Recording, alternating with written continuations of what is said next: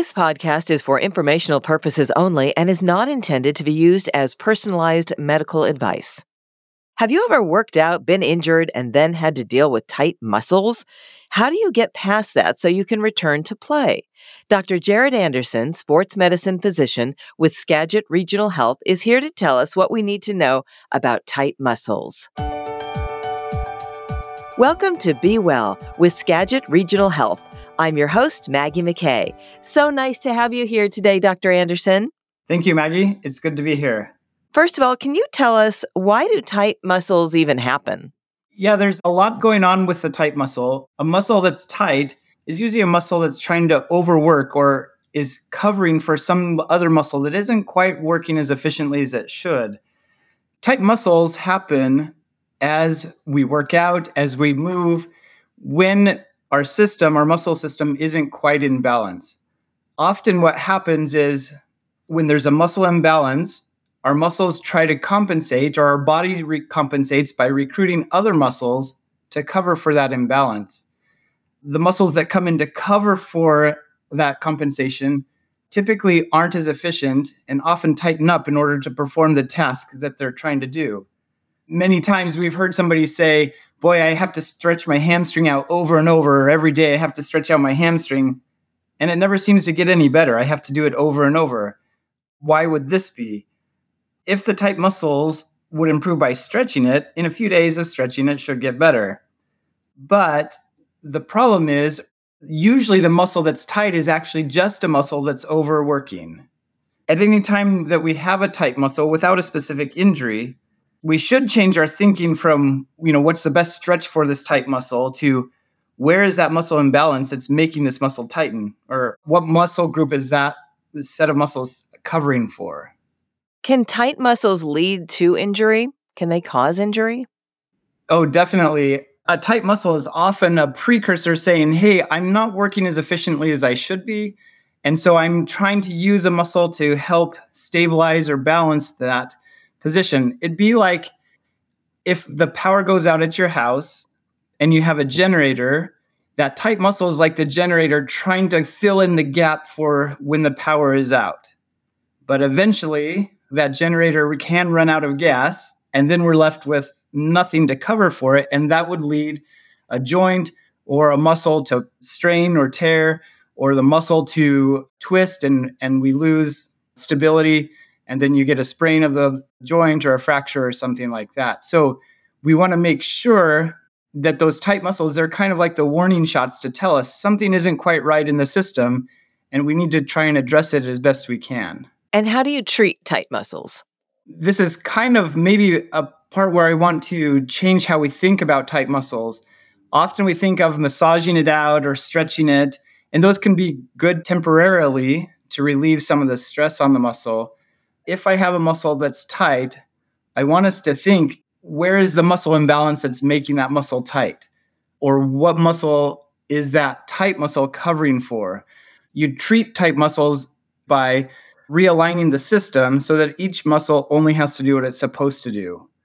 There's myofascial work or massage that can free up restrictions within muscle. There's stretching that temporarily relieves that tight muscle. But usually, that again, that tight muscle is usually the muscle doing the extra work, covering for a muscle that's not showing up. So, the way to find or to treat a tight muscle is to find out where the system is imbalanced and try to correct that imbalance. And so, do you have to go to the doctor for that? Because how would we know? So, let me use the hamstrings as an example. If the hamstrings are tight, they're covering for a muscle that's not working. So, typically, if we're looking at that or trying to figure out for ourselves what it is, often it'll be the muscle up front, which is opposite. So the hamstrings are in the back, then the quads might be up front and the quads might be extra tight or not working as well. If the hamstring is tight, we also need to look diagonally across the body up into our core for that imbalance or compensation happening. It is really hard to tell on yourself because your body is really good at finding somebody to cover the gap for you. So often we don't even notice that we're moving improperly without somebody watching us how we move. what I do as a sports medicine physician is I look for those muscle imbalances. I look for the compensations in what we call a functional movement assessment to be able to look from the neck down to the big toe and see which joint, which muscle group, which system isn't working how it's supposed to. If you're treating it for yourself, I guess there's a couple, there are a couple simple things, or at least common things that happen because of the way our world is built. We spend a lot of time sitting in chairs, driving, typing at a computer, things like that. And so often, the most common imbalances that I see are that the lumbar extensors or the muscles of the low back are really tight because we're not able to access our hips as much because they're spending so much time in chairs. So the lumbar extensors and the hamstrings try to make up for the hips that aren't able to be as active as we need them to be. So if I were to have somebody just set up a program or say, boy, I have tight muscles, where can I find that imbalance? One of the most common places to look is the lumbar extensors are very overactive, or those low back muscles, that low back tightness. And also the core muscles up front aren't able to engage in a way that that gives me access to the muscles of the back. So being able to activate the core without the low back muscles extending or turning on too tight as well is one of the best places to start for any type of pain, whether it's a knee problem, a knee tendonitis, a shoulder tendonitis or impingement, or anything like that. Are there any recommended foods or supplements to help ease tight muscles? Well, the best food, and I'll say that in quotes for tight muscles, or sore muscles is usually water. Most of us don't drink a lot or enough, especially as we're active. So that's usually the, the best thing to have. Ensuring you have electrolytes for the amount of activity or conditions is very important as well. If you get cramping, checking with your doctor for some blood work can be important to help figure that out. Often we lose magnesium as we sweat. And so sometimes if we get repetitive cramping, like in the calves or something, that can be a sign that maybe our magnesium is a little bit low. And there are ways to try, like taking an Epsom salt bath is a way to have some of that magnesium absorbed directly into the muscles. So that can be very beneficial. One of the best things to feed a muscle is after working out, you have what's called a golden hour of time to replenish that muscle's energy. So within that first 30 minutes or hour of working out, you want to replenish the muscles. Otherwise, it can take up to 27 hours for those muscles to regain their their strength, their activity. So making sure you get some protein and some carbohydrates right in right after the workout is really important. Wow. What if you're doing that intermittent fasting? That then you have to wait. Then you're out of luck, right?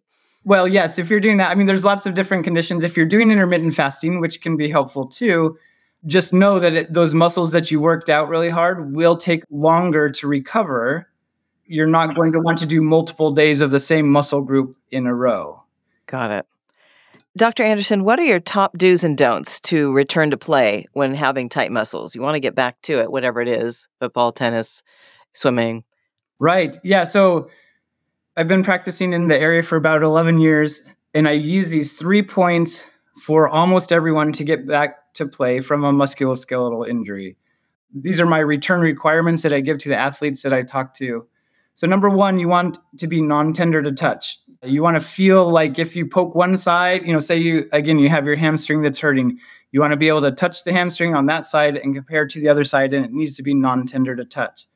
You want to have full pain free range of motion. So I need to be able to straighten and bend my knee the whole direction. Again, if I'm working at the hamstring, be able to move my hip in all directions without pain. And then number three, I need to have 90% strength compared to the opposite side or compared to expected. So being able to pull with the same force on that hamstring or the same number of repetitions on that hamstring would be important. So those three, once you have those three, non-tender to touch, full pain-free range of motion, and 90% strength, usually we can find a way to protect or stabilize the joint or the muscle to get you back to your sport.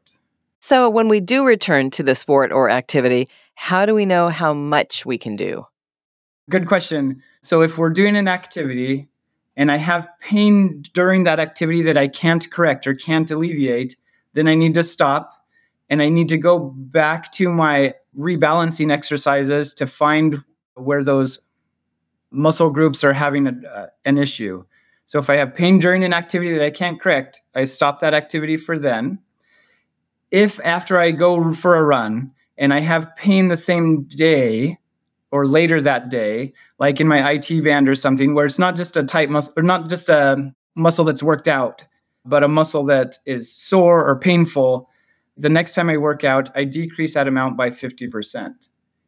If I don't have pain until the next morning after an activity, then I need to decrease by about 25%. So, using running as an example, if I'm running four miles and I have pain that I can't get rid of during that run, I need to stop. If I have pain that same day, two to three hours later or later that evening, then I need to decrease by 50%. And if I have pain the next morning after an activity, I need to decrease by 25%. And then once I decrease to that level, I need to do two workouts at that same level before increasing back up again. So ease back into it. Ease back into it and those are the those are the percentages that I use to try and help give a guidance so I can know, hey, when am I ready to increase again or if I was running 4 miles and I had pain during that run, I would have to stop. If I had pain later that day, I would go back and my next run would be at 2 miles. And if I had pain later the day of that two mile run, then I'd have to decrease by another 50% down to one mile.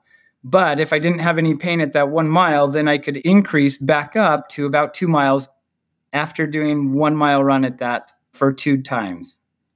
And what about things like ice or heat or tiger balm or those Salonpas, just as an example? Do, are those effective? They're often effective for alleviating the pain of a muscle so, again, our goal is to get the muscles to move well. Those areas where the muscles are tight, the way some of those work is ice decreases the blood flow to an area to decrease some of the swelling. And it can be really alleviating over a joint where there's a bursa or some swelling at that point. Typically, heat is good for the muscles because it increases the blood flow to allow those muscles to flush, to allow those muscles to reactivate and then those other topical, the icy hot or tiger balm or Salonpas or things will help bring blood into the area. It acts like a hot cold contrast bath basically to allow those muscles to settle down. When we have pain, we have to do something to treat that muscle to, to I'll say baby that muscle a little bit because it's working so hard for us trying to make up for a deficit somewhere else. So we want to treat that muscle but again, ultimately, I guess our goal is to say that muscle is tight because it is working for someone else or covering for someone else that's not showing up to do their job. Is there anything else you'd like to add in closing? I want to change how we perceive a tight muscle and say, boy, this muscle is tight. It must be my problem. That muscle is tight because it's your biggest helper trying to cover for another muscle. So if we instead of just stretching out that muscle, if we look downstream or upstream from that muscle and try and find a joint that doesn't move or a muscle group that's not working, then I think we'll get so we don't have to work on those muscles anymore. This has been so educational and helpful. Thank you so much. Thank you for having me, Maggie. Again, that's Dr. Jared Anderson. If you'd like to learn more, please visit skagitregionalhealth.org. If you found this podcast helpful, please share it on your social channels and check out the full podcast library for topics of interest to you. I'm Maggie McKay. This is Be Well from Skagit Regional Health. Thanks for listening.